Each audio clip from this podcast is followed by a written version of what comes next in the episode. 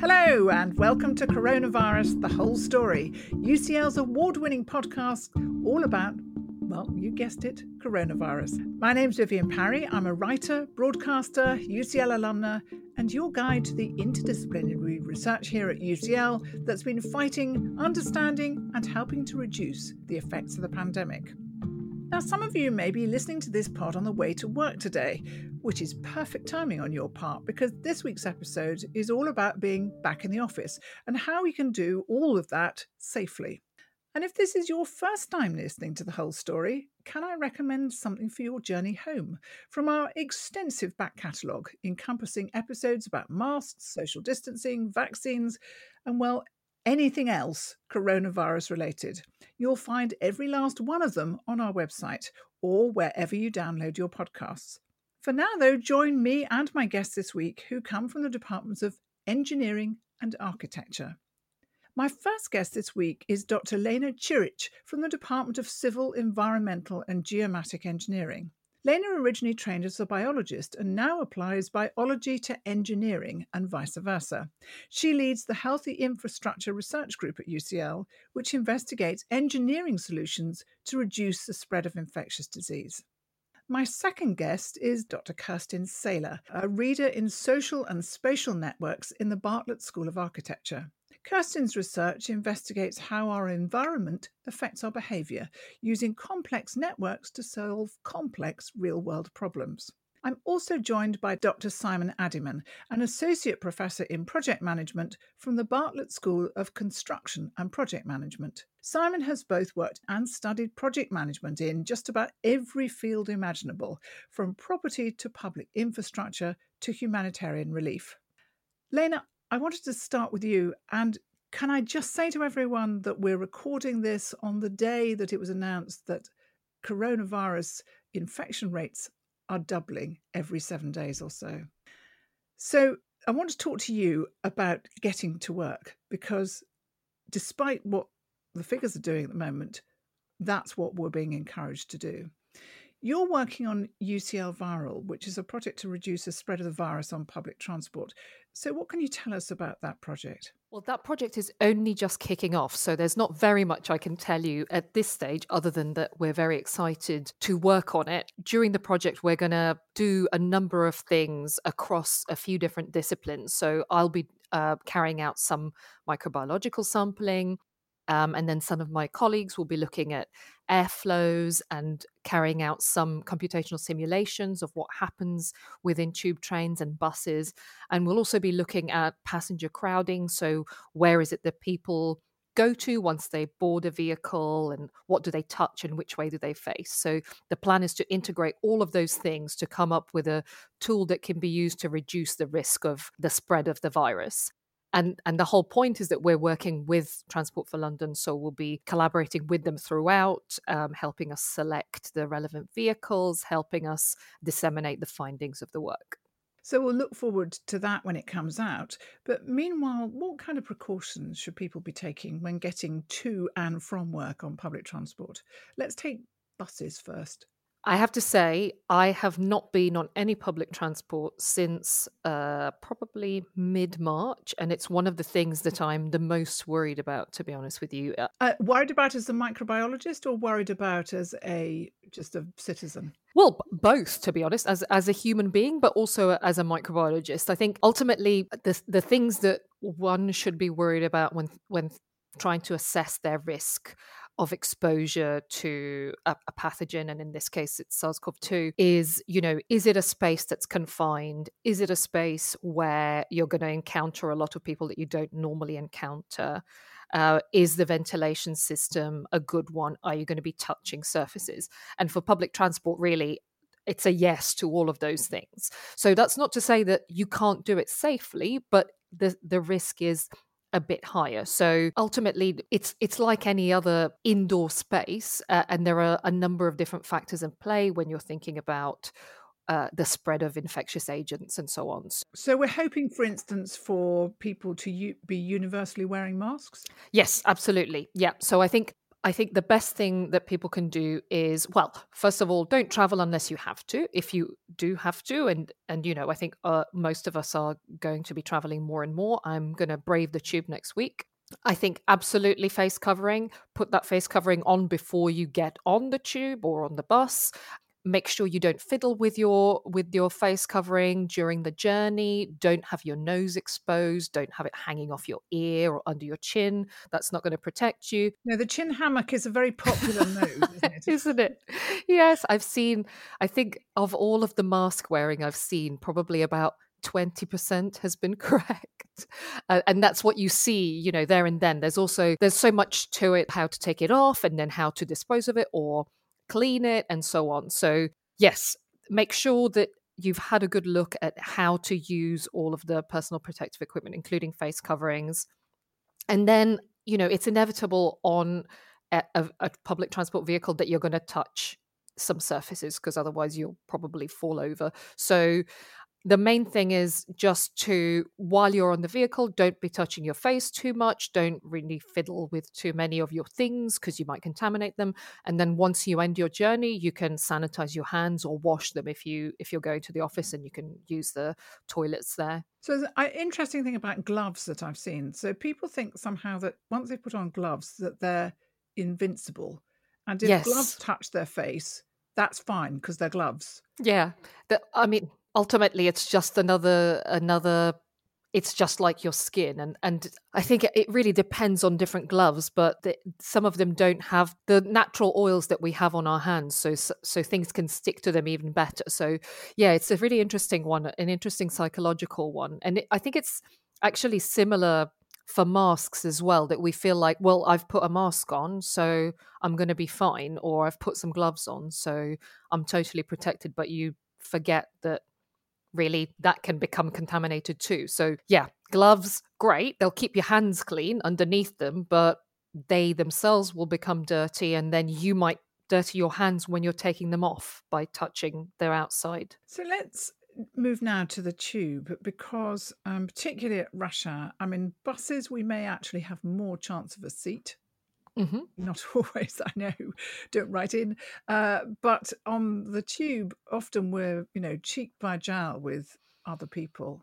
And that can feel pretty alarming, especially for those of us who've really not experienced that for six months. Yes, yes. Well, I think I think ultimately it is in a, in a way it's good that it feels alarming because it's going to encourage us to avoid doing it. I think if if possible try to travel at off peak times so that you're not encountering as many people. And yeah i i mean i think even in non-pandemic times it, it can be quite uncomfortable to be so close up to to strangers after a day's work or as you're going into work. So it is it is going to be uncomfortable for a while but I think the best the best thing we can do is just to try to find a slightly more empty corner and just make sure that that, that face covering is well fitting. What about cycling? Because uh, you know, well, the the the website that was offering bike repairs crashed, didn't it, after a kind of nanosecond, uh, because people were obviously so keen to do it.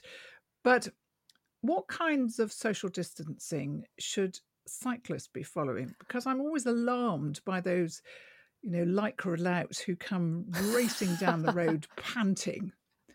Yes. Is that a problem? I think outdoors is definitely much much safer than indoors. There's there's a lot more fresh air.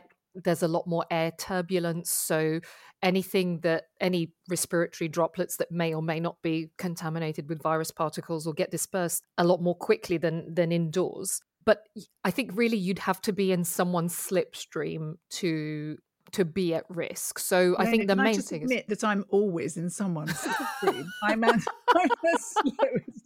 I'm the slowest cyclist in the lane. I'm the one you're all cursing at. You past me. I think the main thing is probably just to to not be too close to anyone, and I think then it you know you should be pretty safe. I did. I actually cycled today. Hmm, maybe only for the third time since lockdown, and I'd forgotten to take my face covering off. Um, and it was pretty uncomfortable to to cycle with the mask on. Uh, but I mean, I guess if if you're feeling particularly worried, then maybe wearing a a face covering would be a good idea. Okay, last question for you. Mm-hmm. You've outlined a lot of the things that we all need to do to travel safely on transport. But how much of that is feasible? Yes, that's that's the big one really, isn't it? It's I think f- for things to to work smoothly and and for us to be as exposed to as little risk as possible it, it really involves a lot of adaptation from everyone so you know maybe we need to start thinking about working at different you know instead of having the 9 to 5 and and the associated rush hours maybe we need to be thinking about working a bit more flexibly in the future.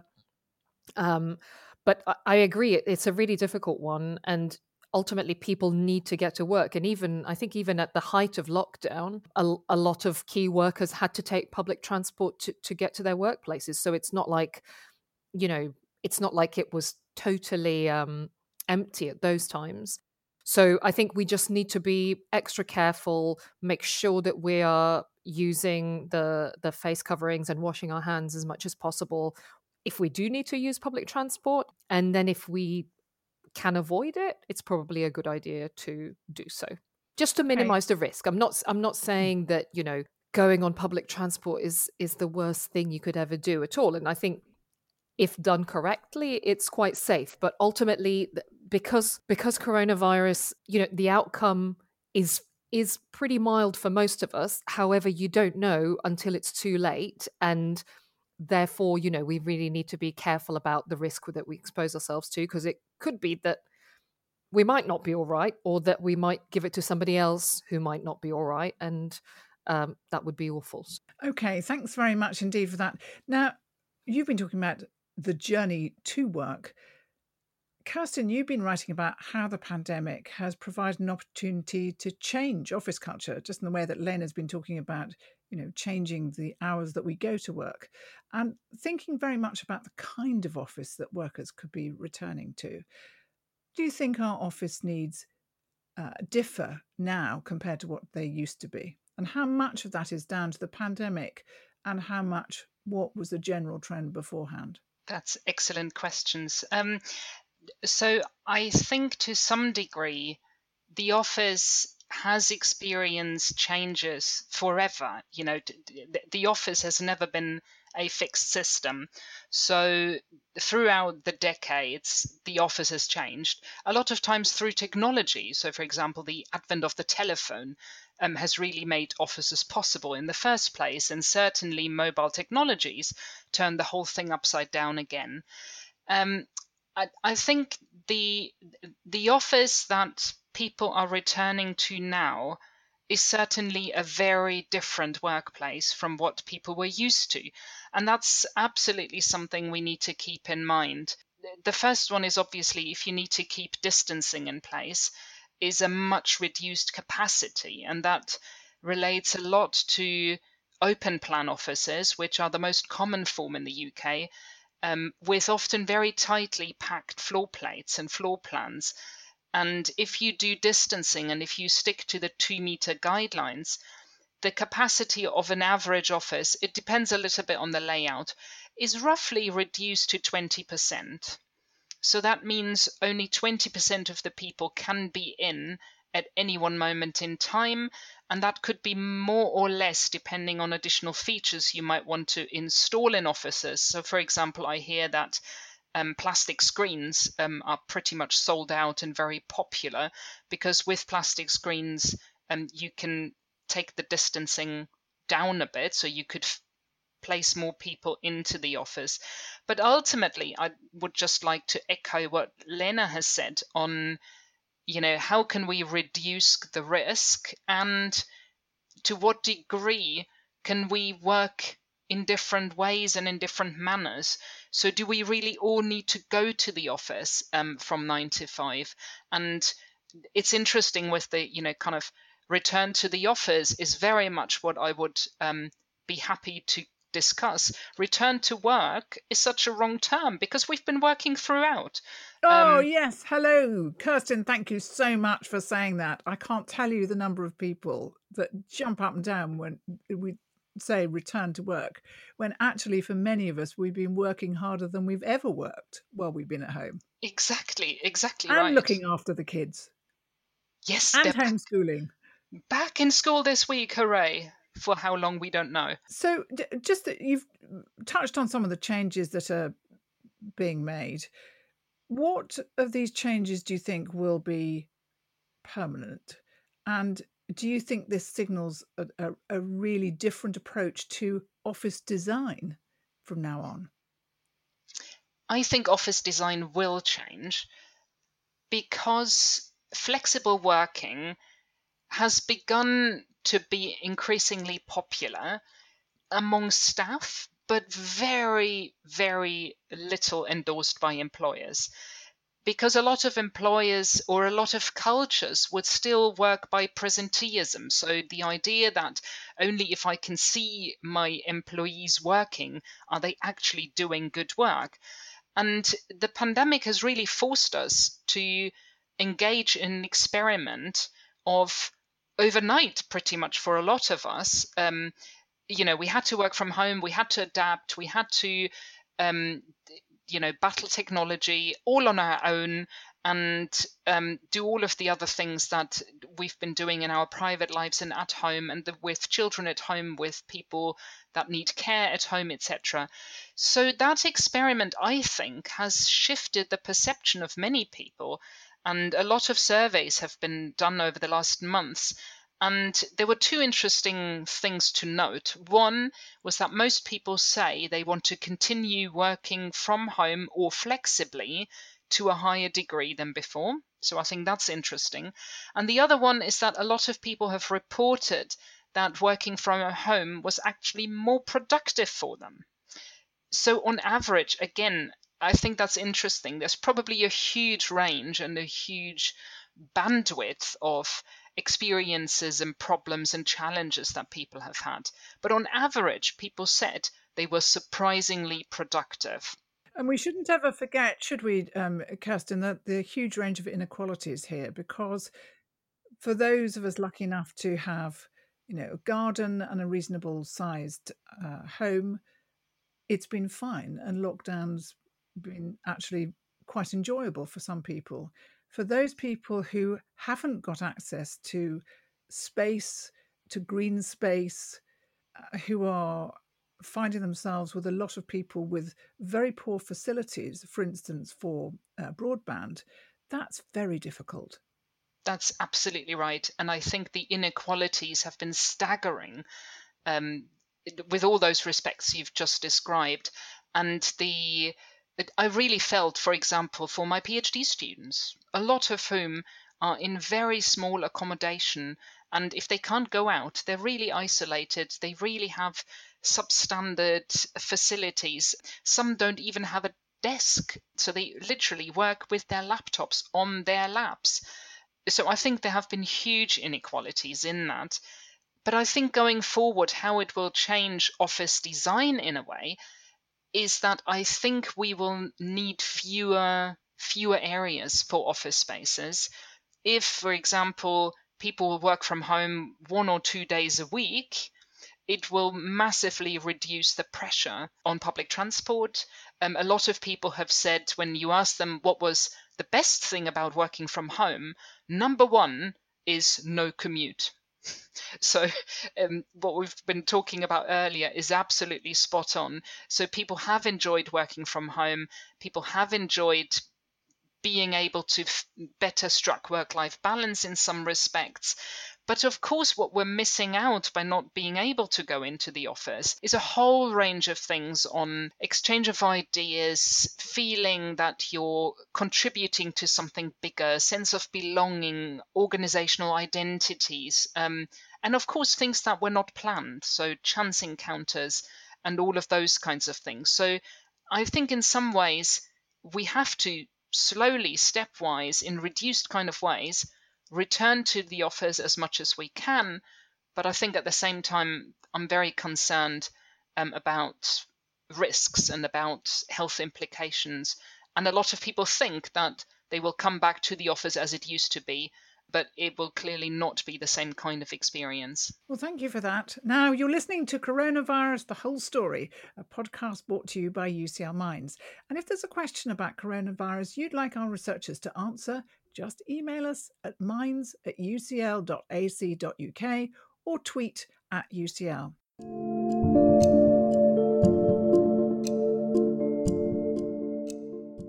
Now let's turn now to Simon Addyman, who, as uh, you remember, was from the Bartlett, and he's a project manager, and he's just completed a study on office environments and returning to work through the UCL Innovation and Enterprise team. Now, Simon, a lot of people are really keen to get back into the office, or for their staff to get back into the office, although I'm not sure that those uh, completely align. Why do you think that is? What's the office actually good for? Well, I think you say like there's probably a difference between those two things, isn't there? Staff going back or wanting to go back, and uh, office owners or organisational leaders wanting their uh, staff to come back.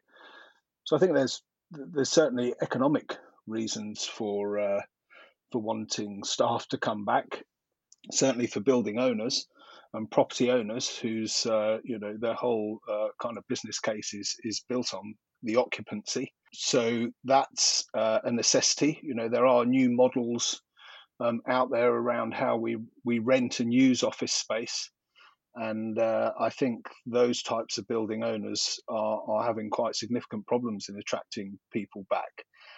I mean, they, they have a sense of mental well-being. I think is one of the things we found in our report.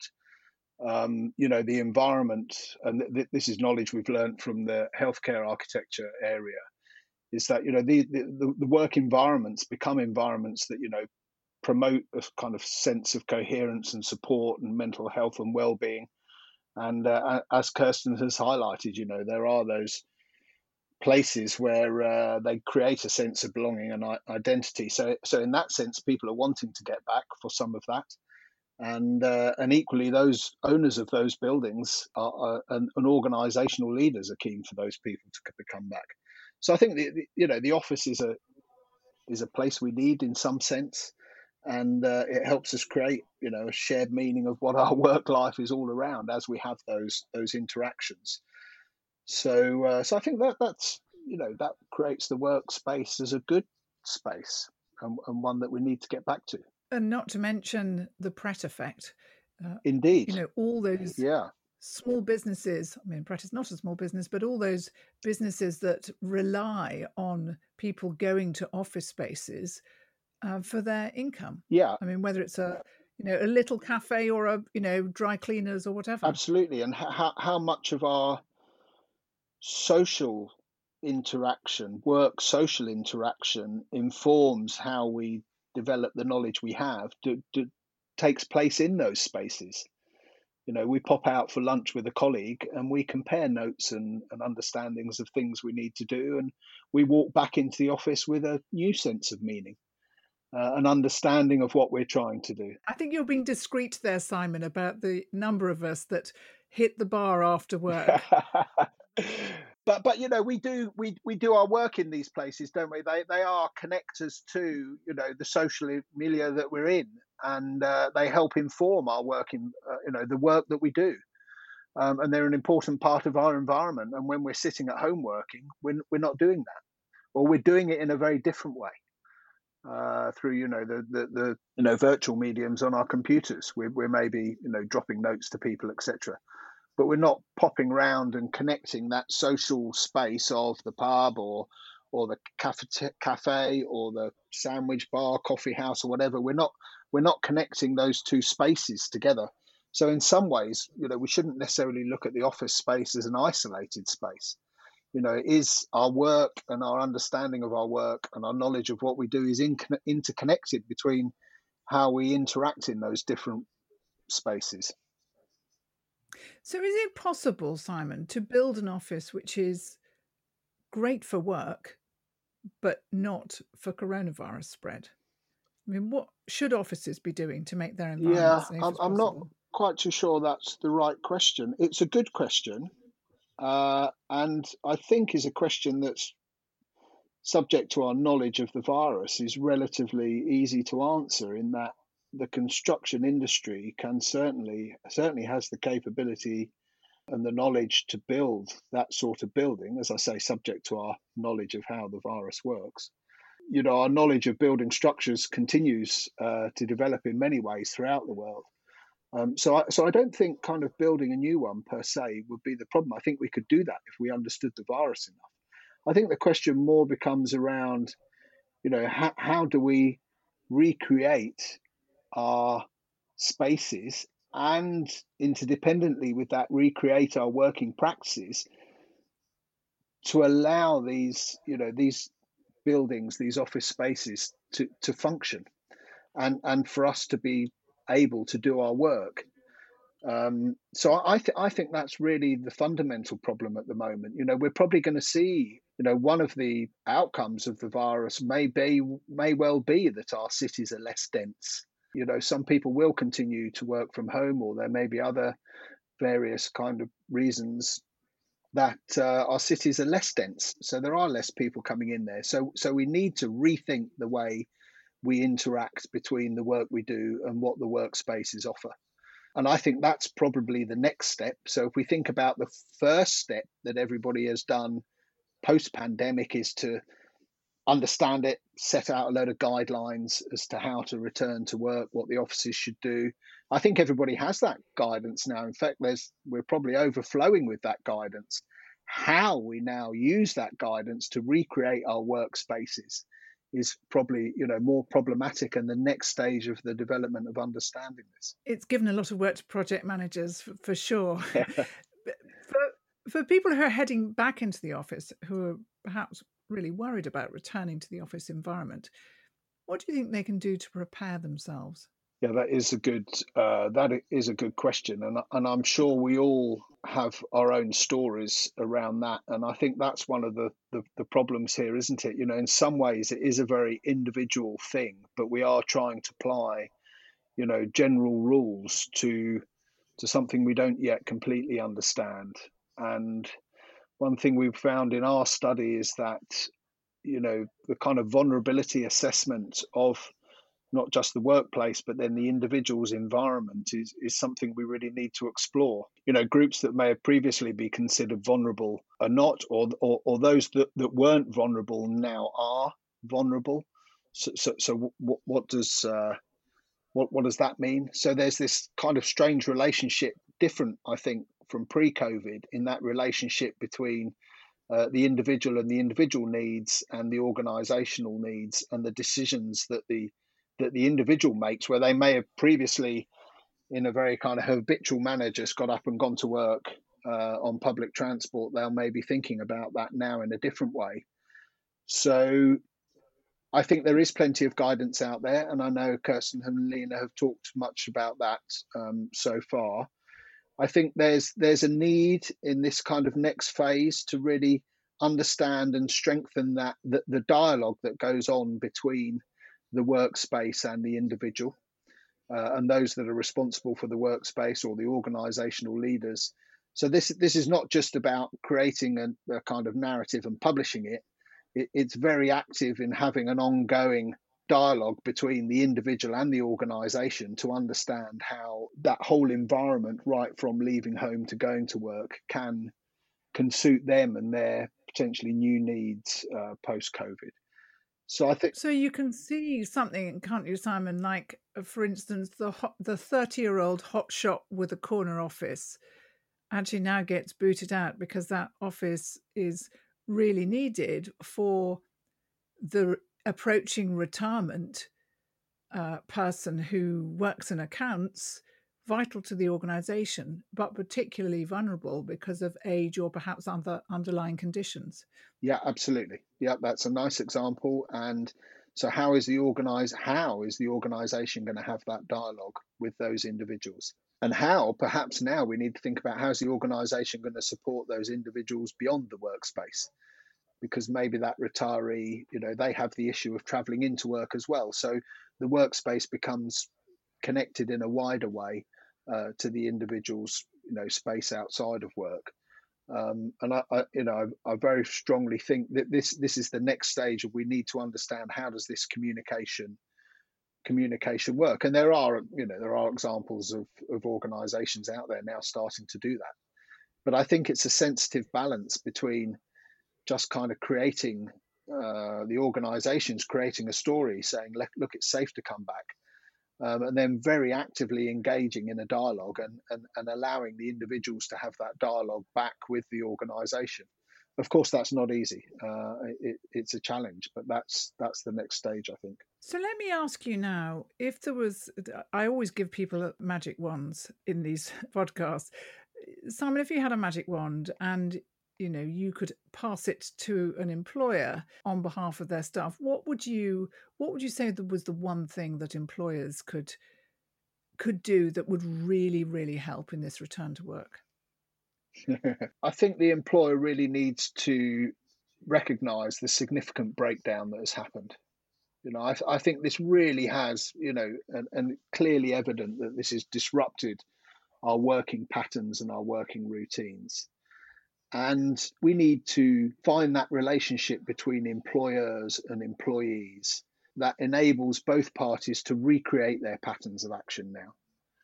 And I think if I had a magic wand, I, I, I would find a way of, of facilitating that dialogue and explaining what that dialogue is so that everybody is able to maintain the stability that we all desire and get back into those patterns of action with the minimum disruption as possible. I think uh, we take the magic wand away, h- how we actually do that becomes quite problematic.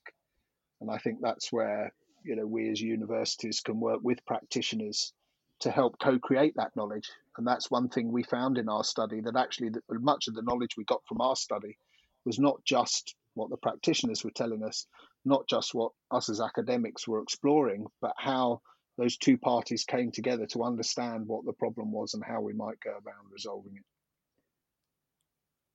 Thank you, and, and, and actually thank you particularly for pointing out the role of universities in, in all of this. You know, they have such a, a, critical role to play, which is why, of course, we do this podcast. Um, Lena, let me just ask you and hand on that magic wand if you if you would, Simon. But what's the one thing that you would say to transport authorities in order to help us all feel safer? I think it's uh, invest a bit of time into collecting some evidence about how safe it is and how um, this how risks could be minimized. So I think it's I don't think there's really anything specific that could be done right now that there's there are a few things that need to be investigated first and then some good solutions can be put in place. I think it's definitely not a time for knee jerk you know put in all of these antimicrobial surfaces or get some uh, filters that claim they can do everything because that sort of thing you know is great for pr in the short term but might not work very well in the long term. So it's it's about being open to collaborating and to thinking about making some changes to make their passengers safer. So real world evidence and not minimizing things by saying it's totally safe when clearly people all appreciate that it never can be totally uh, safe. So let me uh, finally uh, go to Kerstin. What about you. What about and the office side of it? Again, uh, what changes would you make if you could change your magic wand? The one change in offices that you think that would be really helpful. You've got unlimited money, by the way. Oh, fantastic. Oh, I, I love that idea of the magic wand. I'm a big Harry Potter fan. So the obvious thing to do would be to cast Patronum charms for everyone that protects them from the virus, but um, I, I guess that's not quite realistic. So I think in terms of office organizations or in terms of architects kind of responding to those challenges, I, I would I would say architects really need to help lead a discussion about the office space, how we want it to be. So, really engaging in reimagining the office space as a place where we all want to come together in the future and not to kind of some of the design guidelines or some of the things we have to do at the moment in office space is really to keep people apart. And it's not the logic of how offices have been designed over the last decades. We've always focused on bringing people together as much as possible.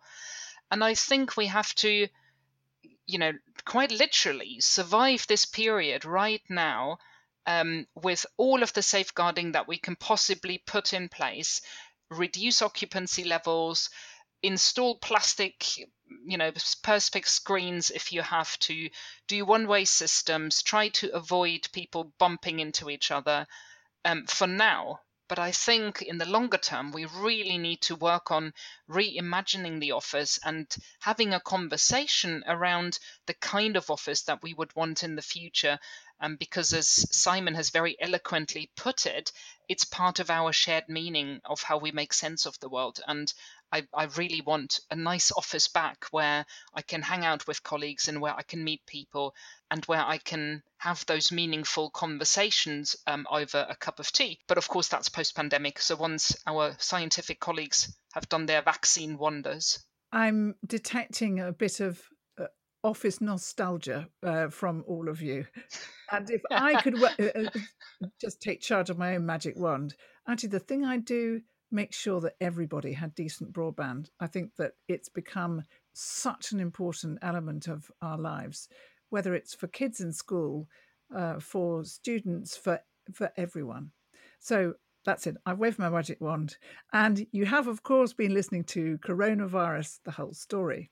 The episode was presented by myself, Vivienne Parry, produced by UCL with support from the UCL Health of the Public and UCL Grand Challenges, and edited by the wondrous Keris Bradley. Our guests today, and thank you to all of you, you were terrific, were Dr. Lena Ciric, Dr. Simon Addyman, and Dr. Kerstin Sailer.